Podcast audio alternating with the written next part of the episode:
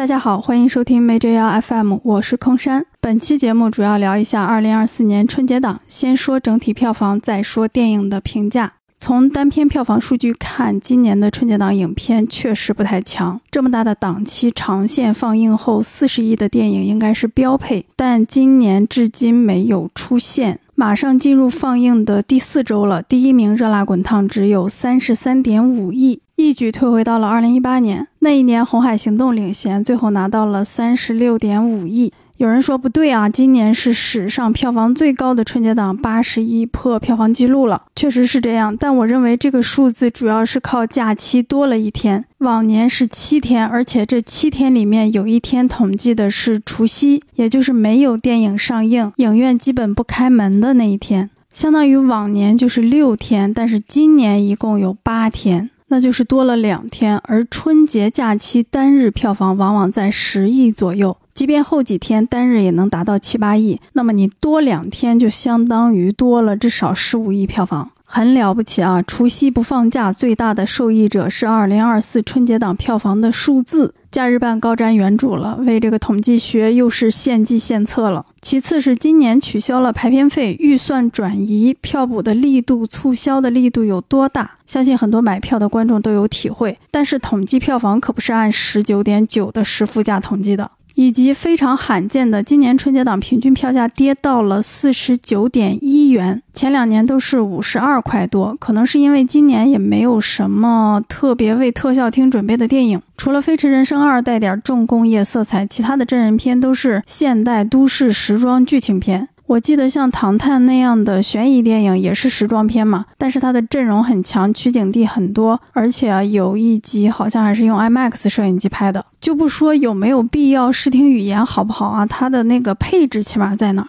今年没有重工业电影也是之前大家的一个担忧，阵容太普通了，这么大的档期不上硬菜。在这个低票价的衬托下，档期内一点六三亿的观影人次也不算什么好成绩了。虽然这是最近几年比较高的一个观影人次。最后，档期内的第三名是《熊出没》，现在累计票房十八点四亿，超过了《长安三万里》，成为中国影史动画电影票房榜的第二名。没有人家这十几亿顶着，你初一不放假也破不了记录吧？这像话吗？真人片是干什么吃的？这个阵容怎么那么废呀？当然，我没有说《熊出没》不配的意思啊。之前还说过，《熊出没》对家庭观影的开发还不够充分。今年感觉开发的很充分，但是有一个严峻的事实：一零年代出生的孩子逐渐要从儿童成长为青少年，而咱们国家的出生人口从二零一六年开始逐年下降。我身边的例子是，幼儿园很难招到学生了。所以我觉得，以《熊出没》为代表的儿童电影的票房达到巅峰后，会出现一个下降，完成它阶段性的陪伴使命。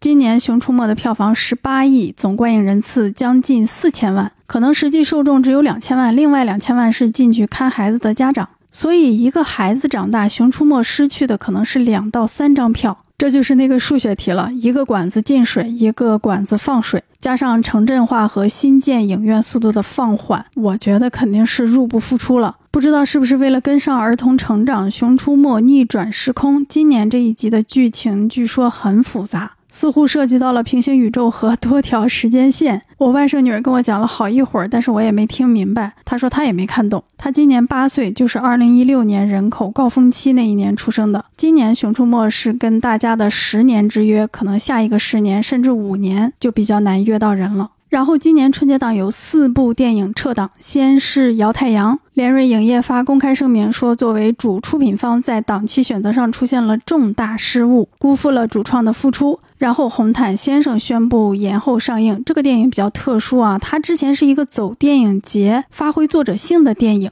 原定档期是十一月十七日，现在看那个档期还是很不错的。当时《拯救嫌疑人》已经没后劲儿了。同档期的《饥饿游戏》《红猪》票房的体量都不高，次周上映的《刀尖》《我本是高山》《星愿》等等，没有一个能打的。他唯一的对手就是《涉过愤怒的海》。所以《红毯先生》当时上映最差最差也能混几天日冠，首周末三天票房破亿没有任何问题。长线走一走，发酵一下这个娱乐圈的话题，跟《涉过愤怒的海》两个作者电影交相辉映一下，挺好的。而且那个档期营销费用也比较低啊，不知道为什么上映前一周突然宣布改档到春节，联瑞、姚太阳的撤档声明在前面打了样，但是红毯先生这个声明没有人站出来承担责任、承认错误，为什么呢？难道改档不是自主选择，是被谁安排的、逼迫的吗？这就不清楚了啊。接下来是两部动画电影《黄皮》和《八戒》宣布退出春节档，四部撤档影片里只有《摇太阳》宣布定档三月三十日，其他影片暂未公布新档期。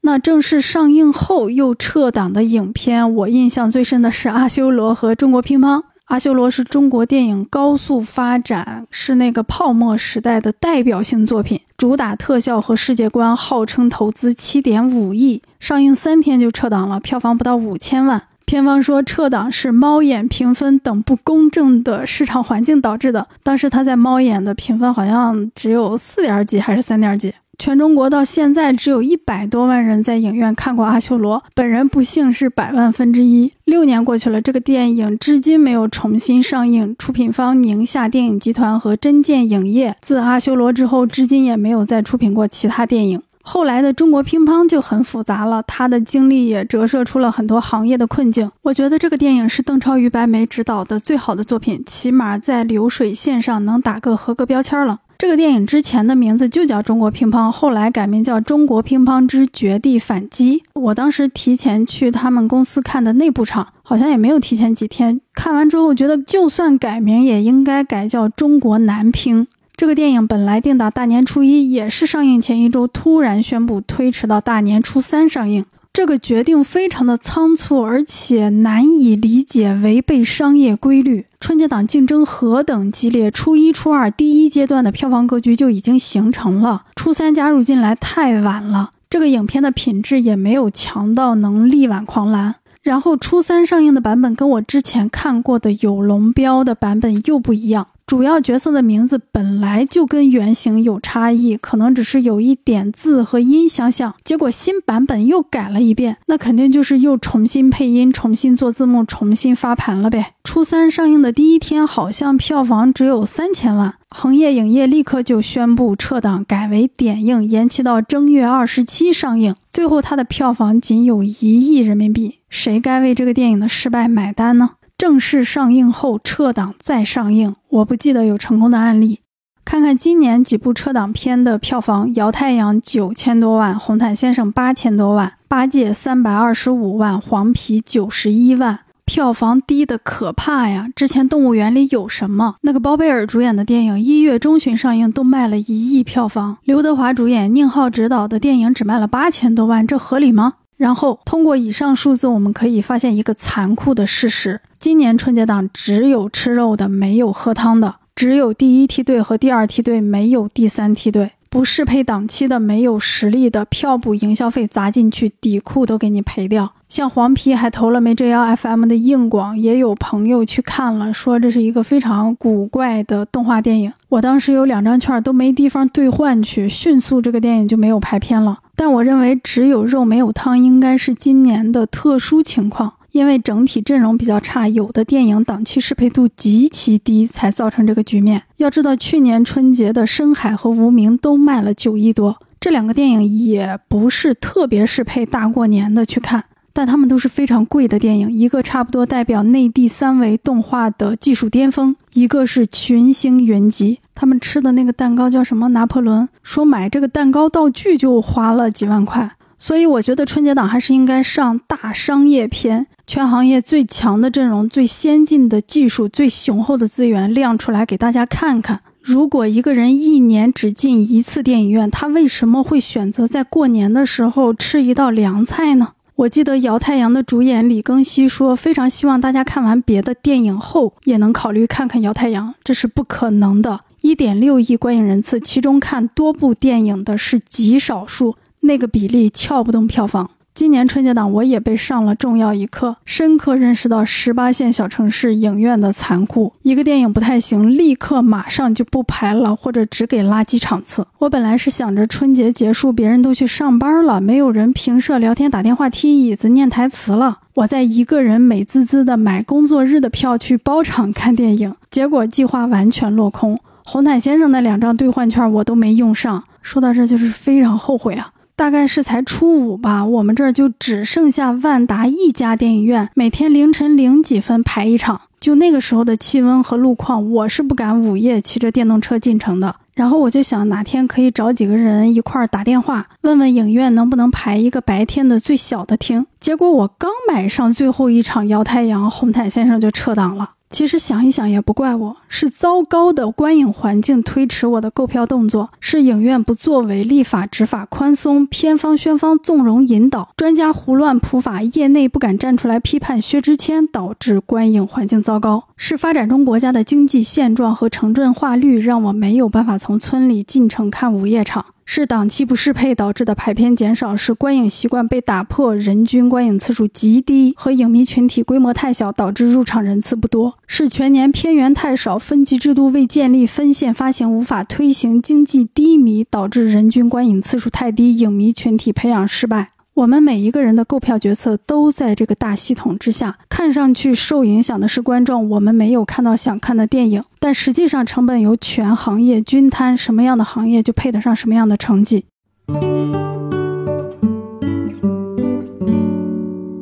热辣滚烫。贾玲执导的第二部长片，二零二四年春节档票房冠军，这也是首部在春节档夺冠的女性导演的作品。目前内地总票房三十三点五亿人民币。简单看一下票房历程：初二到初九连续八天日冠，其中大年初五票房最高，单日入账四点三亿。初七开始到三月的第一天，连续十五天排片倒挂。就是排片给的很多，但是票房产出的比例不足，跟《飞驰人生二》第二十条对比，上座率也偏低。那这十五天，它主要排在日榜的第三位，后劲儿不足的态势很明显，有非常大的机会被《飞驰人生二》追平。两部电影的总票房，猫眼专业版预测都是三十四亿多。大胆揣测一下，后劲不足可能是因为映前营销的减重悬念已经被充分揭示、充分讨论，而映后营销侧重的剧情、角色、主题表达、幕后制作没有发挥出强劲力量。一些负面评论和当下不容乐观的舆论环境也让这个电影的票房负重前行。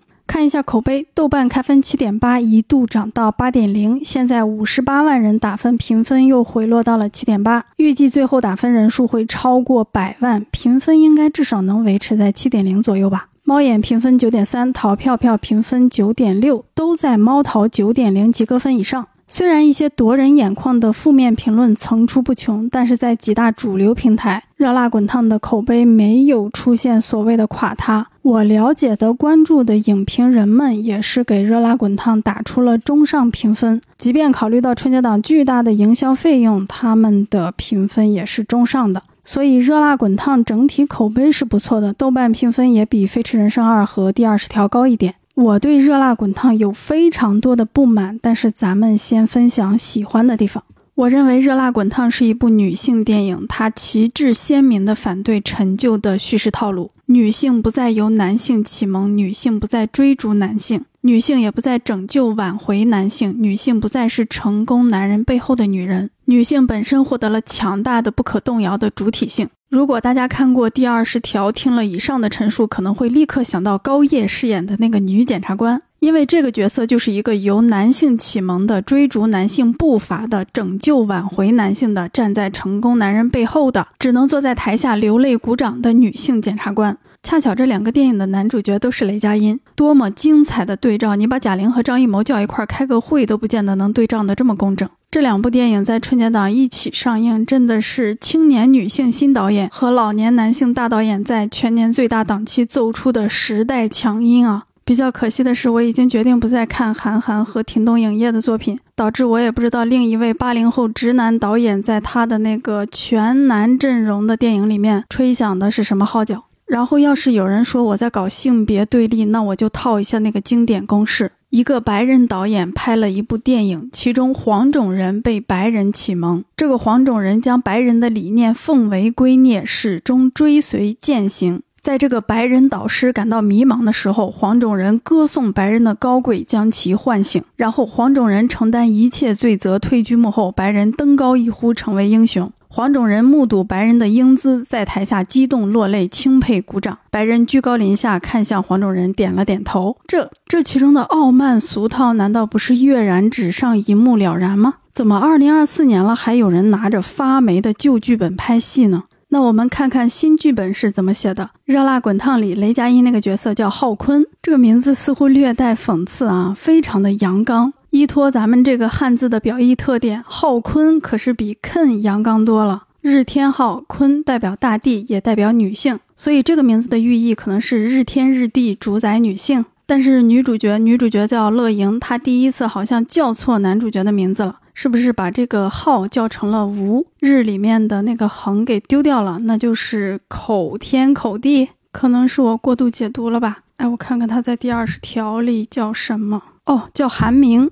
拆开的话是日月。哎，真的怀疑其实开过会啊。然后热辣滚烫里面还有一个坤教练，就是后来帮助乐莹训练的那一位，叫何坤。如果也拆一下看的话，何坤是任可坤，两个人都叫坤，先后成为了女主角的教练，名字肯定是设计过的啊。具体是什么含义，就得问贾玲和编剧了。热辣滚烫对浩坤采用了一个寓意先扬的呈现策略，前半段可能很多观众会认为这是个旧剧本，因为男主角有理想、有原则，不愿意推销健身卡。训练乐莹的时候也很专心致志，跟旁边的那个天福不太一样。他打败了天福，想去参加拳击比赛，但是店长搞潜规则，甚至出现了非常经典的情节，就是女主角付出代价，默默掏钱平事儿，以便这个纯洁的男主角能够追逐梦想。男主角呢，还是个不善言辞、不会表白的人，直接跟乐莹说：“把钥匙留下，我一会儿去宿舍把洗漱用品带回来。”就相当于两个人同居了嘛。非常古典、非常经典的男主角啊，很多电影里这都是正派男一的标配啊。但在《热辣滚烫》里面，以这种面貌出现的男人是一个非常低劣的人。即便不考虑乐莹花出去的五千块，浩坤也是个吃女人的男人。在乐莹家好吃好喝好住，那些营养餐他应该一毛钱也没掏过吧？家务活他应该是一点儿也没干过吧？说要追逐梦想，结果比赛的时候收人家的钱，还嘲笑乐莹的想法，歧视乐莹的职业，在公共场所用鄙夷的语气高喊乐莹服务员，就像他随地大小便一样。这个人的素质也非常的差。最后在赛场上让人一拳 KO，我可太喜欢这场戏了。用那么幽默的手法、简洁的动作，迅速的揭开了这个男人的嘴脸。尤其是这个雷佳音饰演的浩坤，之前还叫嚣前三场先让我消消火。他被 KO 之后，对方选手的爸爸一拍大腿，多余给钱了，太有意思了，发挥了贾玲这个喜剧演员的水准。以及这里有一个非常关键的点，我不认为乐莹是被渣男抛弃了才奋发图强什么的，完全不是啊！我认为乐莹早期是在一个男人身上投射自己的欲望和梦想，她自己不够自信，唯唯诺诺，不敢去追逐梦想，她以为那个男人是更勇敢、更优秀、更光明的人。因为这一点，他才去靠近这个人；也因为这一点，他才向后退了一步，支持这个人赢一次，好像就是自己赢了。那个时候，他还没有获得主体性，不敢去想，不敢去做。这不是一个特殊女性的特殊困境，这是普通女性的普遍困境。但是，这个没有主体性的女性，她的内心其实是很明确的：三万块钱重要还是赢一次重要？她没有任何犹豫。这一件事儿不但证明了乐莹是什么样的人，也证明了浩坤是什么样的人。他就是一个眼高手低、没有能力、没有原则的烂人，跟乐莹发生关系，满脑子都是陈旧的贞操观和我可不能负责任的警惕，在别人面前不承认乐莹是女友，只把乐莹当保姆、泄欲工具和提款机。影片最后那场戏我也很喜欢，乐莹走出拳馆，浩坤在等她，乐莹站在高高的台阶上，浩坤认为乐莹输了，实际也确实是真输了，但是乐莹认为自己赢了。我揣测，这个时候浩坤还是认为这个女的努力了半天，不也就这样吗？也不比我强啊！我说两句，应该还是能把到手，继续崇拜我，伺候我。但是乐莹说了三句话：“我不爱吃牛蛙，改天吧，看心情。”我为什么说浩坤还是把乐莹当个工具啊？因为乐莹离开的时候，浩坤很生气，但很小声的骂了一句“傻逼”。他根本不尊重乐莹，他没有任何爱意。他对于乐莹不再依附他，不再招之即来挥之即去感到恼怒。哥们儿拉下脸来，好声好气请你吃饭，你让哥们儿掉面子，是这种感觉。其实乐莹并没有报复他，甚至没有让他还钱道歉，也没有任何的指责。他只是找到了自己的主体性，他没有多么骄傲，看不起谁，也没有觉得今天的自己叫谁高攀不上了。他只是尊重自己的感受。但浩坤先生就感到十分被冒犯，脸上有点挂不住了，恼羞成怒，辱骂乐莹，有点像一些现象的缩影或者隐喻啊。一个女性把自己当人看了，自己给自己做主了，有人就觉得自己大受冒犯了，很奇怪啊，很奇怪。那在浩坤为不能支配别人而愤怒时，乐莹轻快地奔跑起来，继续练习她的拳击。多么好的结局，真是抚慰我的心灵。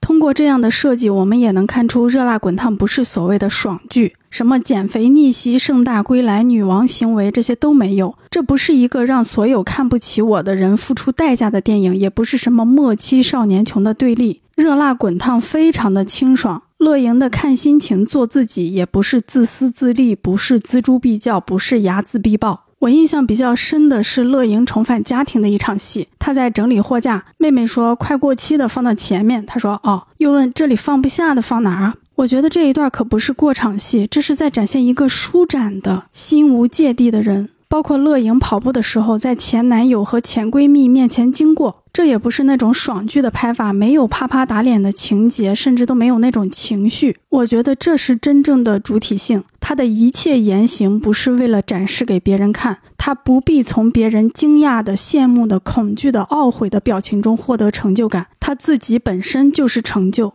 在这样一个贩卖情绪、追求极端的年代，一个导演能够忍住，其实我也不知道贾玲忍没忍啊？可能她很自然的就这么拍了，扣紧爱自己这个主题，而不去随波逐流，这种创作态度和创作意识就很可贵、很了不起，自动的就比很多创作者高出一大截。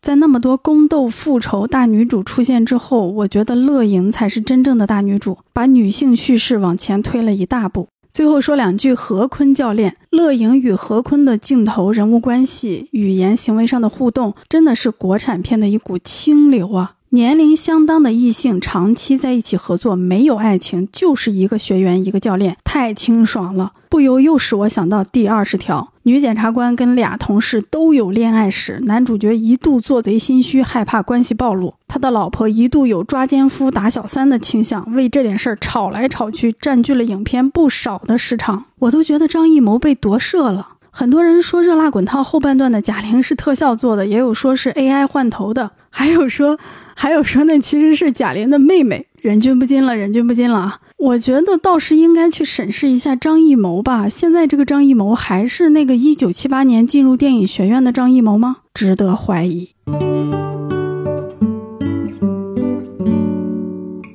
再说说其他喜欢的点，首先就是开场独特的演职人员表，好有意思啊！算命的在那编故事的时候，字幕打出编剧；跳广场舞的阿姨是领衔主演吗？旁边的大爷是什么演？我没记住。孙悟空和猪八戒打架是动作指导和造型指导，美术指导好像是蘸着水写毛笔字的那块儿。网吧里面打游戏配字好像是剪辑。最后趴在沙发上的乐莹是导演。这个片头让我感受到了一种来自电影工业的温暖和趣味。然后有一段带音乐的画面，我也很喜欢。求职节目录完之后，乐莹独自走回家，黑暗中风雨交加，那是一个远景固定镜头，随着乐莹的脚步，带点岗位的音乐响起来，搭配的特别好。虽然有点套路，但是非常的经典，像很多年前的港片，主人公遭受到了重大打击，失落绝望的独自行走。乐莹上楼的镜头也很好，一层一层的往上爬，一盏盏灯亮起又熄灭。然后窗户砰的一下打开，窗帘飞舞。乐莹站在另一边的窗户那儿要干什么呢？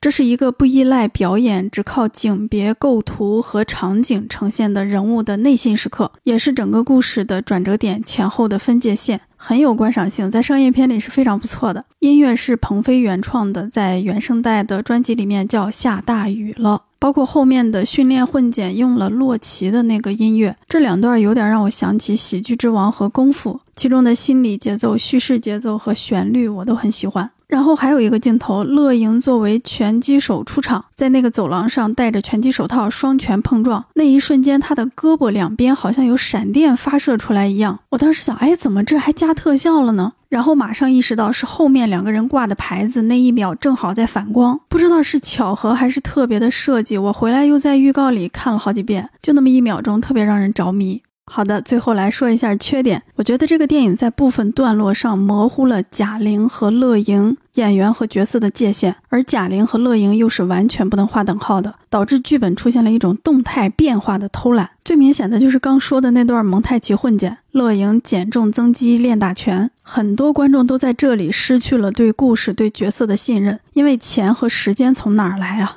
减掉一百斤，练出一身漂亮的肌肉，健身团队、饮食团队、医疗团队在哪儿呢？就算是贾玲，她的备忘录里也有严重的平台期。那么多人的陪伴、支持、鼓励，贾玲还是会觉得痛苦。那么乐莹呢？她在这个过程里经受了什么呢？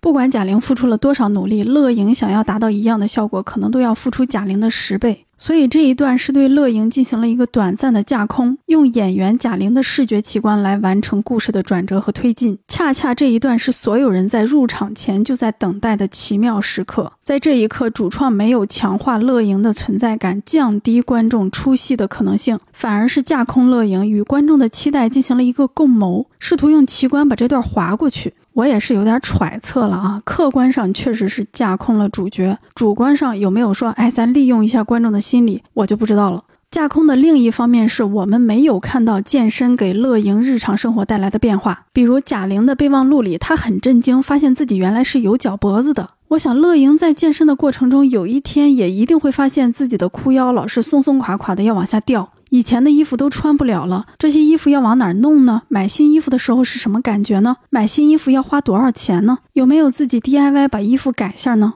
不要跟我说这个电影与减肥无关，减肥根本不重要，这两句话堵不上我的嘴，也回答不了我的问题。原版《百元之恋》那叫跟减肥没什么关系，因为演员视觉上就没有什么鲜明的变化。所以人家不用拍这段，但是《百元之恋》也相对更细致的拍了一下那个人是怎么学拳击的。他甚至在便利店切菜的时候都会挥舞拳头练习拳击。那到了《热辣滚烫》，你可是把设定都改了呀。主演先增重，然后减重增肌，差不多减掉一半的体重，只剩下二分之一的自己。然而我们看不到如此巨大的物理上的客观的变化，还有其中的痛苦，给乐莹的日常生活，给乐莹的内心带来什么变化？我认为这叫架空角色。你越是强调贾玲的备忘录，就越是架空乐莹。贾玲是一个国民明星，乐莹是一个小人物，他们是有很多相似点，但是他们不能够划等号。可能有人会说，这个电影现在已经被指责贩卖身材焦虑了。如果细化其中的过程，肯定会被骂得更惨。那实际情况是，这个电影在商业运作上利用了一个极其成功有效的奇观悬念。并由一位国民明星的肉身去承载这个奇观悬念，从商业层面让这个项目成立、执行、实现商业价值。创作者也修改了原版人物的设定，用奇观悬念把影片和人物命运分成两部分。就是这里有一把双刃剑，你只想要其中的一个刃是吗？不可能啊！改编剧本是牵一发而动全身，到这里是动全身而不牵一发，我不能接受。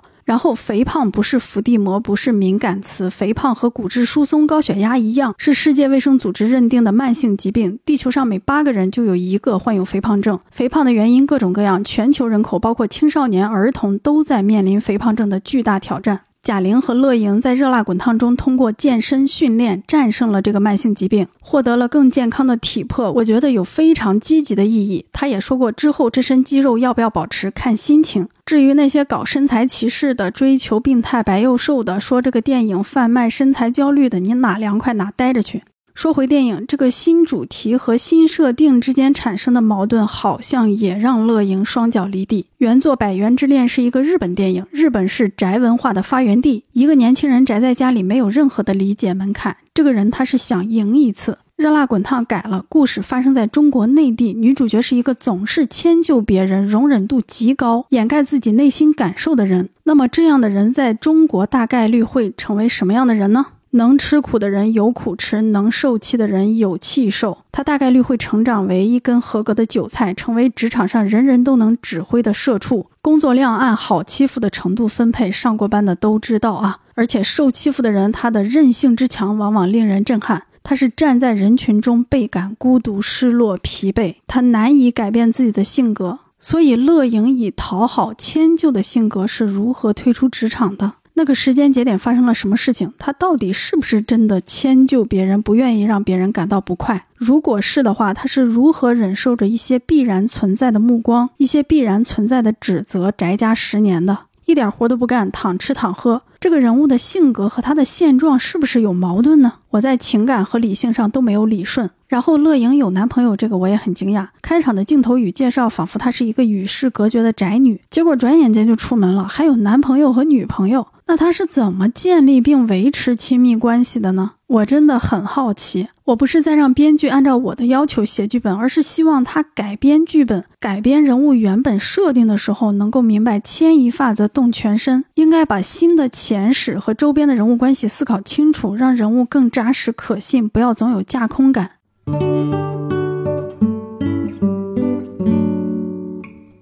然后贾玲连续两部电影用自己的生命体验去参与电影创作，电影也让我非常好奇，她和她的这种创作方式非常的特别。嗯，可以幻想一下，让张小斐来演乐莹，张小斐先增重到两百多斤，再减到一百多斤，练出一身肌肉，我们也会大为震惊。但更多的是敬佩张小斐作为一个演员在演员职业上的付出。还有阿米尔汗在《摔跤吧，爸爸》中先增重拍老年戏份，然后减肥拍青年戏份。我们也是敬佩这个演员的职业态度与素养。对这个演员怎么评价，跟对片中他演的那个父亲角色有什么评价是能够分开的。阿米尔汗增重减重，说白了就是演员接了个活儿去上班儿。贾玲不是，这个电影记录了她生命的一部分。她不是去上个班儿，角色的物理走向跟她完全一致，心理走向好像也很接近。这两个方向的结果都作用到了她的身上，颠覆了她既有的公众形象，甚至是一部分职业方向。这个电影都有点真人秀的色彩，所以我很好奇她的前两部电影都如此深入自己的生命体验，第三部会怎么拍呢？怎么继续走自己的导演之路呢？今年春节档看了三部电影，只有这位导演让我产生了期待。那么谁最令人失去期待呢？当然是张艺谋导演。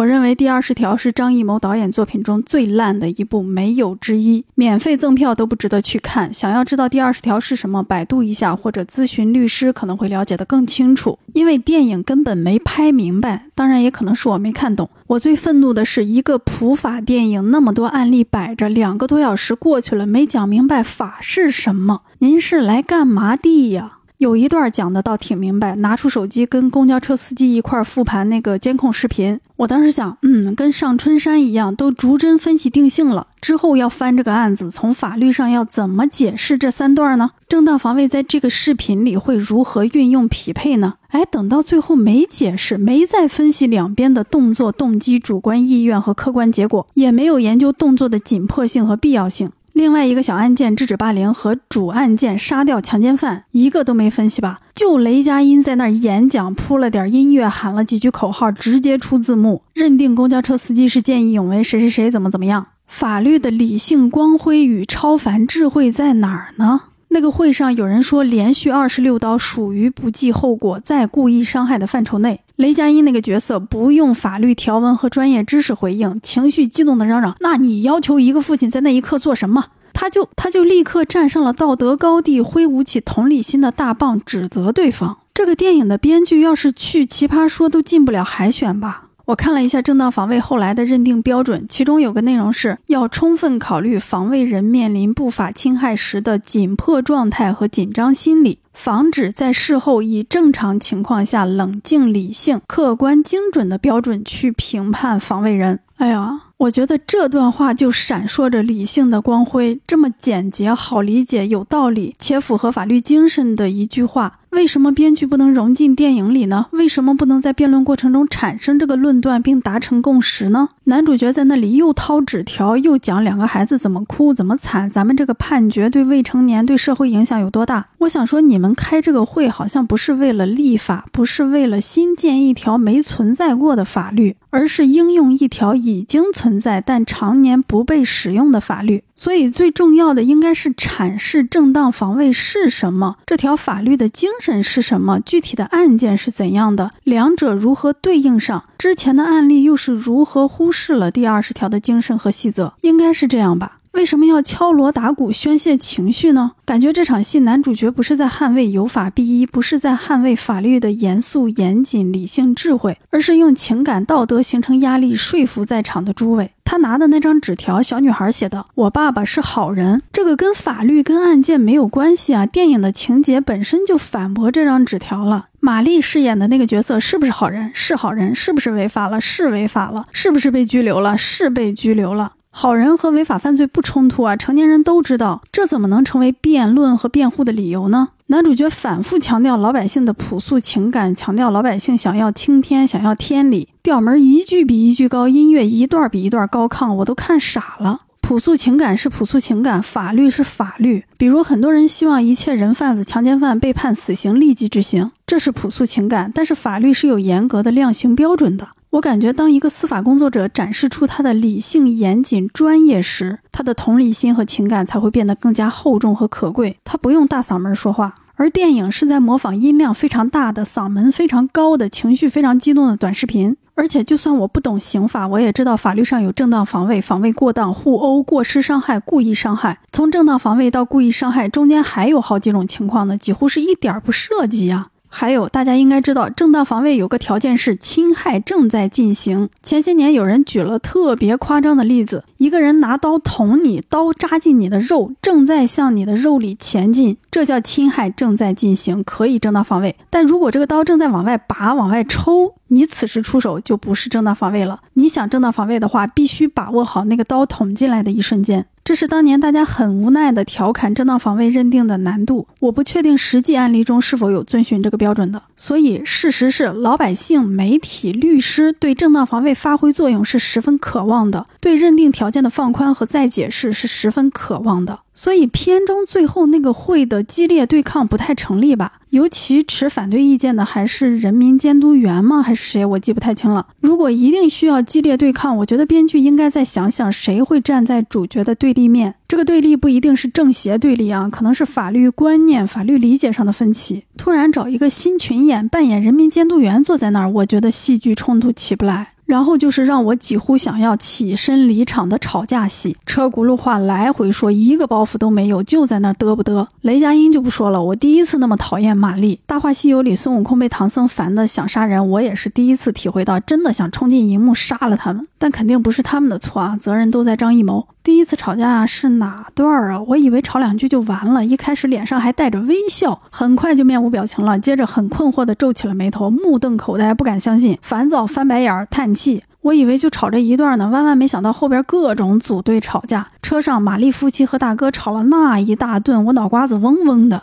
有人说这是一种什么手法？这里面有什么隐喻？我不关心，我只想骂人。然后批评一下两个年轻人的演技。公交车司机死了之后，医院走廊上那个女儿的表情、肢体动作、台词配音和台词本身，有任何一点是能看的吗？怎么一个早年以培养挖掘新演员为特色的导演，现在手这么松呢？什么演员、什么演技都能通过是吗？还有那位检察官的儿子长得是挺帅，但是这个人会表演吗？会说台词吗？当然，我还是坚持《满江红》那个时候的观点啊，在张艺谋的电影里，在这样一线导演话语权极强的导演的作品里，任何演员演技不好都不是演员的问题，责任全都在张艺谋自己。然后还是滥用音乐，印象最深的是赵丽颖那个角色，是不是酒店那个场景啊？就是高叶说他是聋哑人，他的女儿也是残疾人那一场，非常突然的、非常突兀的出现了一个悲伤的音乐，存在感特别强，整个电影充满了这样喧宾夺主的嘈杂背景音乐，难以想象这是我国一线大导演在二零二四年奉献的视听语言，不由又使我想到了《满江红》里那些突然音量骤增的背景音乐。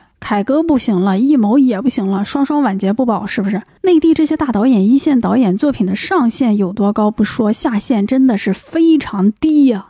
连基本的制作水准都保证不了，我很震惊，他们怎么能自甘堕落到这种程度？看看人家马丁、卡梅隆、斯皮尔伯格在拍什么作品？马丁的《花月杀手》，爱尔兰人那么多人冷嘲热讽，也没有人说像抖音短视频的呀。人家还是在一个镜头一个镜头去雕琢、雕琢光影、雕琢构图，精心设计声音和配乐。这个第二十条是什么玩意儿？《满江红》又是什么玩意儿？有人说都市时装剧情片要什么视听语言啊？电视剧不都这么拍的吗？那大家不是刚看完《繁花》吗？前面还有一个《狂飙》。电影这块儿的话，也可以去看看张艺谋早年的《有话好好说》，怎么运用镜头角度、行动轨迹、景别构图去塑造人物和氛围。有话好好说的台词也很密，但是那个电影是信息密度大、心理节奏强、戏剧性强，可以说是一气呵成，没有哪句是掉下来的。而第二十条完全就是碎嘴子。然后那个强奸戏又他爹的让全国人民大过节的看男人强奸女人几回了？上次过年看《满江红》表演轮奸，上次祖国过生日看坚如磐石里恐吓强奸，这回过年就是实打实强奸。整个场景镜头如此清晰明了，海报上竟然还敢打上“我爱我家”，购票平台的海报上还敢写“全家人过年一起乐呵”，全家人不分老少一起去电影院里看强奸是吗？你忘了咱们内地电影没有分级制度吗？最近看到有人表扬《热辣滚烫》，说呈现性骚扰犯的镜头比较进步，主要是拍性骚扰犯那张大脸和女主角的反击。强奸戏也可以同理操作呀。如果导演是想表现受害者的无助、绝望、恶心和罪犯的穷凶极恶，我建议摄影师扛着摄影机躺在男演员身体的下面，打造一个主观视角，好不好？这个男演员演技精湛的淫笑、狰狞都可以得到更直接的展示。男演员对着这个镜头也可以有一些动作，比如抽嘴巴子，可以用镜头忽然摇晃来模拟。女演员在旁边配配音，不用出镜，因为镜头就是在模拟女主角的视角嘛。受害者和加害者一个镜头齐全了，是不是？银幕外的观众还能身临其境，感受加害者的暴力和受害者的无助，仿佛自己在被强奸，是不是？我看你拍了用不用？我看你到底是要拍什么，展示什么？第二十条是二零二三年拍的，其中的强奸戏还是这么俗套可耻的呈现，让我觉得张艺谋已经完全放弃在艺术和价值观上的进步。创作的时候，他都不考虑任何其他可能性，直接就套模板。这是对观众巨大的蔑视，是对艺术创作的极不负责任。我甚至怀疑他在报复观众，故意恶心人，故意把过去几年他作品中的争议段落进行强化输出。以及为什么在大量的影视作品中，被强奸的女性会不遮掩身体出现在下一场戏或者下一个场景中呢？当你想用女性的衣服被撕裂去展示受辱时，有没有考虑过这个女性可能会在性暴力发生后包裹好自己呢？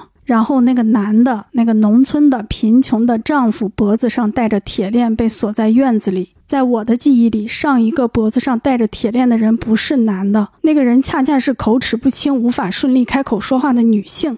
那个女性和她所谓的丈夫是受害者与加害者的关系。那个事件给无数人留下了那么深刻的内心伤痕和冲击。我怎么可能会像不知道、像这件事情没有发生过那样去看待片中戴铁链的男人和无法开口说话的女人呢？我不相信那个画面，而且天然的去抵触它。张艺谋是一个数十年在电影中玩弄视觉符号的人，我觉得他不应该如此草率的使用脖子上戴着铁链这个意象。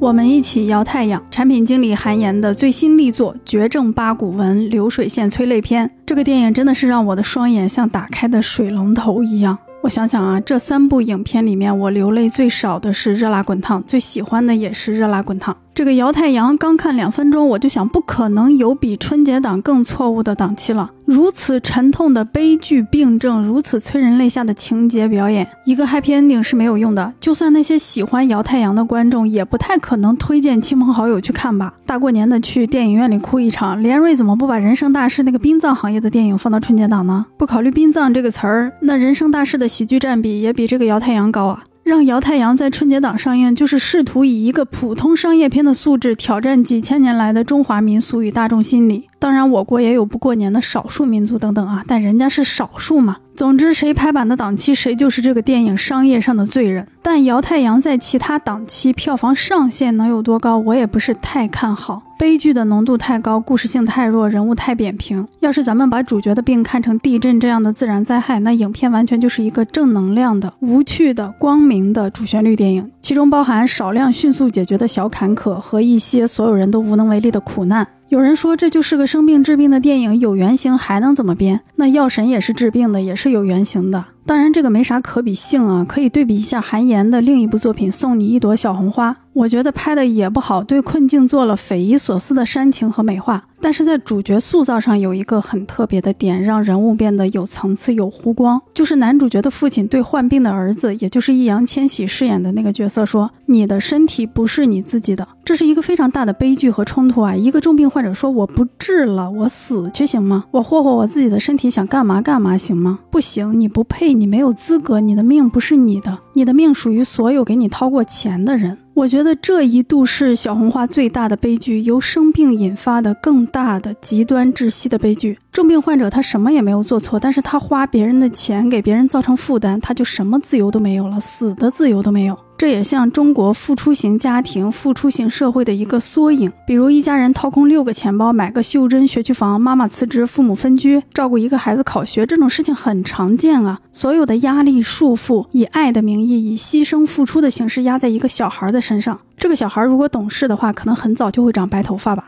说回来，我们不具体讲小红花执行的怎么样，总之执行的很差。但是这种直观的设定能反映现实与社会有很强的残酷性。这个设定只要写出来，主角作为一个病患，就多了疾病以外的痛苦和冲突。他和他的家庭能形成一种新的张力，他要解决精神和肉体的双重痛苦。而姚太阳就是两个还挺阳光的人走向了光明的结局。放到现实里，这是多么值得庆幸、多么让人长舒一口气的真人真事儿。但是放到一个电影里面，放到一个剧本里面，放到一个戏剧里面，就显得寡淡、但无聊且重复了。最后，男主角给掀起了一点点反转，就是这个病能治，但是我累了、倦了、怕了，不想治。顺便能快点把肾留给女主角。我认为在戏剧上，在本片的呈现中，这不是一个真矛盾、真冲突，这个矛盾是假的，是强行造出来翻一番的。因为不翻的话，真就没啥曲折了。然后我们也惊讶地发现，一个重病患者不去治病，不是因为钱，就是因为不想治了。哎，一个当代社会里的普通中国人，要是钱都不能让他着急上火，那他还有什么事儿可烦恼的？我的经济条件无法支撑我做那样的幻想和推测啊。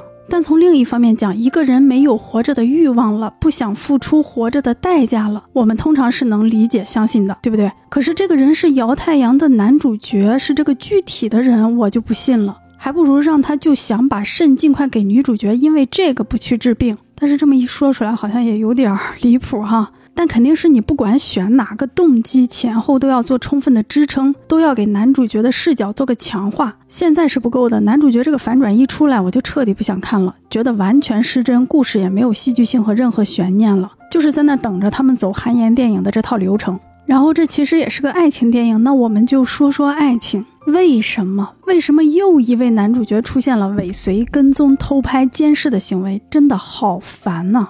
好厌恶让正面男性主角做这样的事情，甚至那些行为被视为笑点、糖点，我真的是看够了。为什么那么多国产剧、国产电影写爱情的开始总要靠男的违法犯罪呢？这个男的要是遵纪守法，就不会有女的喜欢他了，是吗？爱情就没法开始了，是吗？哇，那这个对男性和女性的讽刺好强烈呀！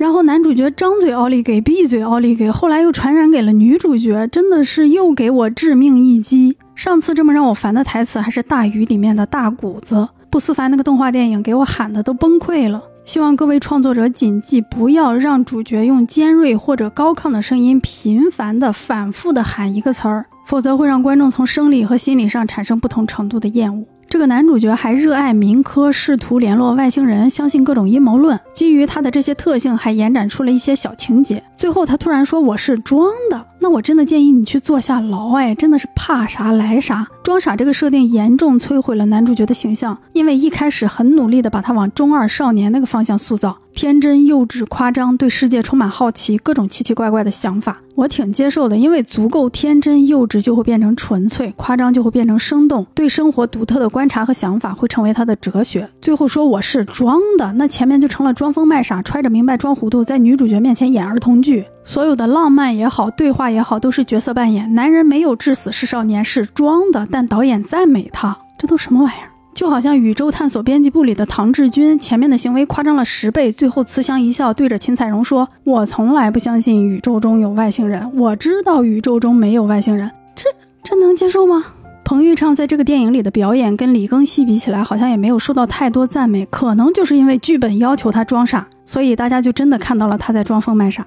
那么可能有人会奇怪啊，你批判了这么多，你为什么为这部电影流的眼泪最多呢？如果这个电影拍的不好，你为什么会哭呢？我还想了一下，我为什么哭？因为导演在用熟练的技巧呈现别人的苦难，我毕竟还有点共情能力，看到那些赤裸裸的苦难，没有办法不动情。比如女主角手臂上的篓被男主角捏坏了，医生给女主角拍手臂。这一段整个场景的设计都很厉害啊！韩延拍这个确实是手拿把掐，女主角疼得恨不得尖叫着哭，但是医生是非常冷静、专业、熟练的，特别用力、特别迅速的连续的拍她的手臂，大声说：“忍着，忍着。”我模仿的不像，但是那个声音你一听你就知道，那真是医生的声音。整个画面里面，医院也是比较嘈杂忙碌的，不是那种偶像剧里一尘不染的安安静静的医院，挺乱哄哄的，也没有人关注正在尖叫哭喊的女主角，好像这就是医院里面最普通的一幕，没有人有时间停下来去看她，所有人都在承受苦难。那么这种搭配，包括李庚希那个刺穿银幕的表演。医生男主角的辅助表演，让这场戏在生理和心理上极端刺激观众。我看到有人说韩延这次很克制，哪里克制了？催泪弹级别的煽情，他是共和国最会拍摄没有任何攻击性的苦难的选手，纯纯粹粹、干干净净的苦难奉献给大家，一点杂质都没有啊！张艺谋过来都得叫他前辈啊！然后这个电影人物关系推进美好生活还是靠 MV，又来了好几段小红花我爱你感叹号摇太阳，求求了谁把这仨的 MV 剪一块，咱看看是不是再能凑出一部电影来，以及是不是还是有隐隐约约的 LGBTQ 啊？但是我没有批判的意思啊，我就说这可能是它的一个特点吧。是哪一段啊？我看见的时候还反应了一下，想不起来了，是婚礼上吗？还是哪儿？哎呦，实在想不起来了。全国现在只有不到两百万人看过这个电影，看过的朋友如果记得的话，可以在评论区分享下。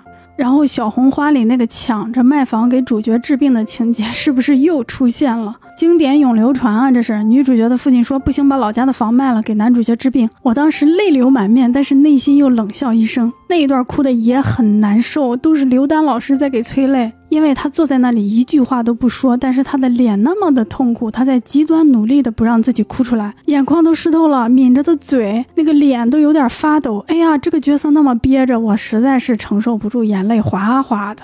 韩延这种喜欢催泪的导演，碰上演技特别强的演员，就是让你哭干最后一滴眼泪。我到后边都觉得自己缺水了。由于他呈现的苦难是那么的纯粹，没有杂质，导致这个电影的可信度变得很低。其实你去看的话，演员的服装、化妆、使用的道具、家里面、医院里的场景，大家的表演都在很努力的写实，但是人物关系、人物困境上就会觉得假。就会觉得他只不过是拥有了一种高超的技艺。我不明白韩岩作为一个电影工作者、一个创作者，为什么还在拍这种东西？你可不是一个新导演、烂导演啊！为什么甘心做一个产品经理，一年一年的在流水线上重复自己的八股文呢？有一种说法是一个导演一生其实反复在拍同一部电影，但那说的是作者导演是在归纳作者表达中的一个共性。韩延的这种八股文可不在其中啊！套公式和反复探索一个主题完全是不一样的。我不想再为他的任何绝症电影。买票了，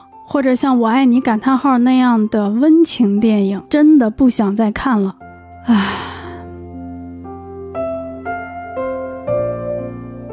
好的，本期内容就是这些，下期再见，拜拜。